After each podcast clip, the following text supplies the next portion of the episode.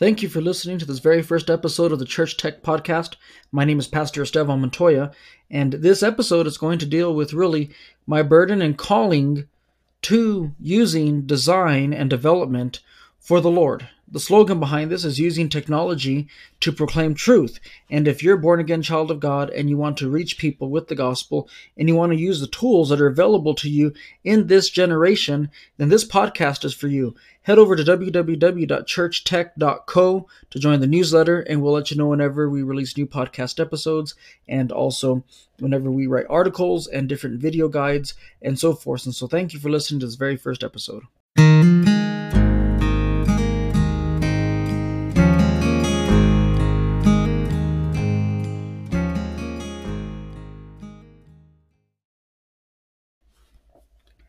Again, my name is Pastor Esteban Montoya, and God has allowed me to plant the Mountain View Baptist Church in Taos, New Mexico.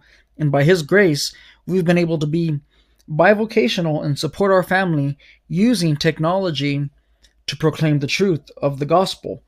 And I do believe that prayer and fasting and preaching the Word of God is still the most important thing when it comes to seeing God build a local church.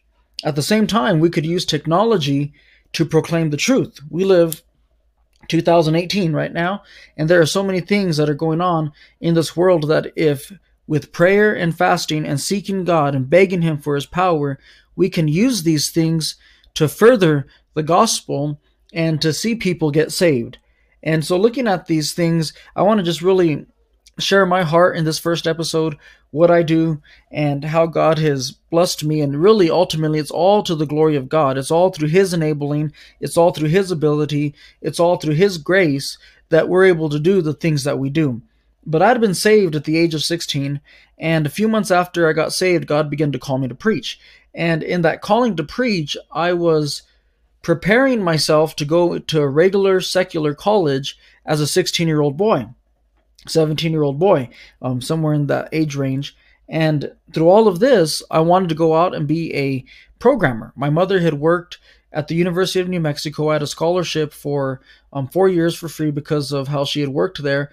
And every time she would transfer to a new department, there was always somebody there that was a programmer. There's times whenever there were multiple programmers and development team there, and I would go and befriend those programmers, and I would learn about computers. And in high school, I built my own computer.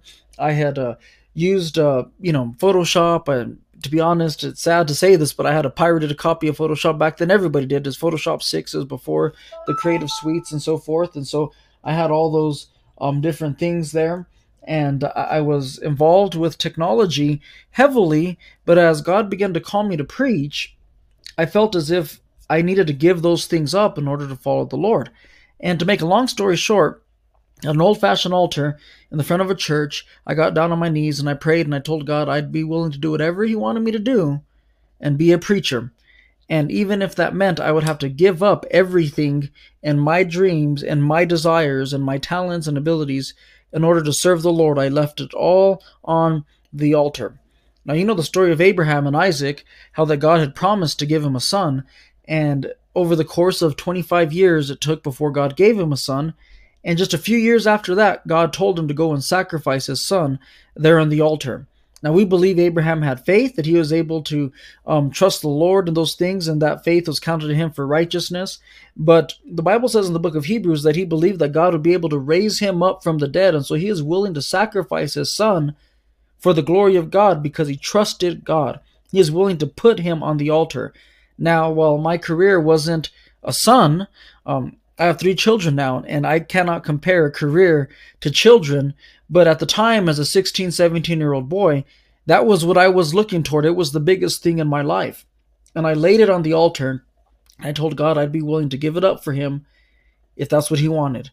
And so, fast forward a few years, I go to Bible college. I graduate from high school, go to Bible college. And it was there at Bible college that I began to see how that a person can use technology in the ministry for the glory of God and to share the gospel. And I, I, befriended the media director there in the in the college that I went to, and also he was the media director of that church.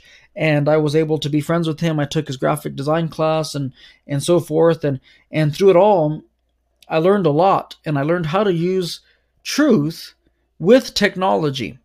And after I graduated from Bible college, I went back to the church that I was saved in, baptized in, called to preach in, and I was the assistant pastor and their principal, and and I was able to give that church a facelift regarding its medium, all by the grace of God, mind you, and His ability in enabling.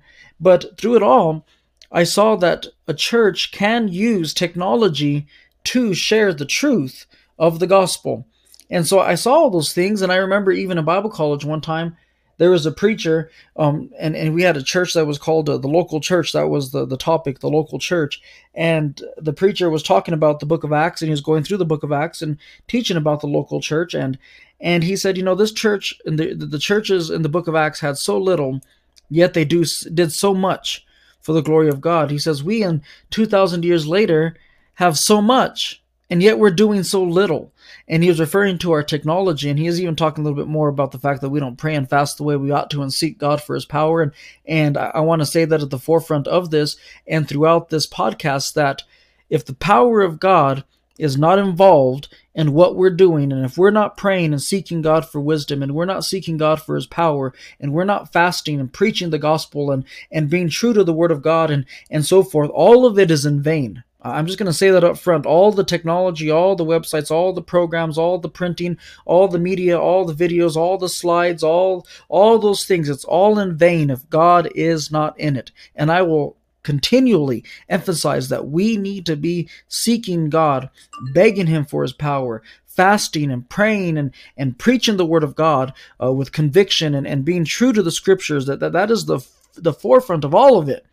And yet at the same time, we can still use these tools. And so that preacher emphasized heavily that we've done so little with all the tools that we have. Why can't we take the technology that we have and get the gospel out to literally the, the regions beyond us. And granted, I believe in the local church. I'm very strong local church. I believe that there needs to be a pastor, a local pastor, a scripturally ordained preacher. I'm an independent Baptist and I'm strong, strong, strong on the local church. I'm strong on, on believers following the Lord in baptism and being discipled in the local church and I'm having fellowship among each other in a local assembly. And that local assembly isn't replaced by a an internet church or universal church or, or anything like that. I am strong local church, but at the same time, there are people who they don't have a local church in their area, but they could find a gospel tract. They could listen to a podcast. They could watch a video and they could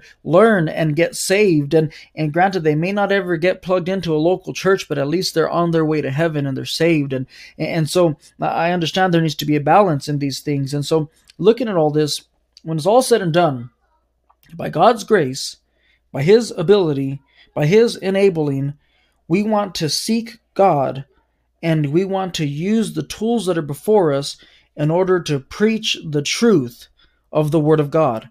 And that is what this podcast is all about. I am a pastor and I am a designer. By God's grace, I've been able to print over 600,000 gospel tracts. We have made postcards for churches. We've made bulletins for churches. We've made um, brochures for churches. We've made uh, banners for churches, all starting with B. Um, we, have done all sorts of things. I've, I've made websites for churches. I, I'm co founder with a simplechurchtools.co and simplechurchwebsites.co and I help uh, this uh, Ryan Hayden, Pastor Ryan Hayden of Bible Baptist Church in Mattoon, Illinois. And we work together and I've helped him with a number of projects and so forth. And so I, I'm very experienced in these things. And again, it's all by God's grace that I've been able to do these things. But I just want to share really where I come from and not only where I come from, but the direction of this podcast. Again, I want to say this that unless we're seeking God for His power, unless we're praying, unless we're in the Word, all of this stuff's in vain. But at the same time, if we are seeking God, if we are asking Him for wisdom, if we are true to the Scriptures and we don't compromise and we don't trust the the methods over the the Word of God and what God says in His Word, God can use these things for His glory. And so we want to use technology to proclaim the truth. And so this podcast is going to deal with a lot of those tools that I use. And it's going to give little tips on, on how you could do certain things about printing, about graphics, about, you know, where to find stock images and videos and how to build a website for a church and and different software that you could use to help uh, streamline some of the processes within a local church and and follow up a church and, and just different programs and and all these different things. And we're going to talk a lot about that. I'm also going to be creating a youtube video where about once a month i'm going to create a, a video that's about an hour long that goes through different processes about how to make a church website from scratch how to make a church website with simplechurchtools.co and simplechurchwebsites.co how to um, you know get your sermons online how to create a podcast for pastors and a blog and and all these different things like that. We're going to go into that. I'm even going to teach about coding and web development and i'm going to make little software projects using current technologies for things like how to keep track of your prayer requests, how to, um, you know, a follow up program that I've been wanting to make for my own personal ministry, and and so forth, the web applications and and all that sort of thing. And so that's what you have to look forward to in this podcast, and that's what it's going to teach about. But again, it's going to emphasize heavily the dependence and need we have um, on the Lord and how we need to seek Him above all these other things. And so I hope this first podcast episode really just is an encouragement to you as I set the direction and course for this podcast. And so thank you for listening to the Church Tech podcast. Again, head over to www.churchtech.co and join the newsletter, and we'll notify you whenever we release new podcast episodes and articles. And so thank you, and may Christ bless you today.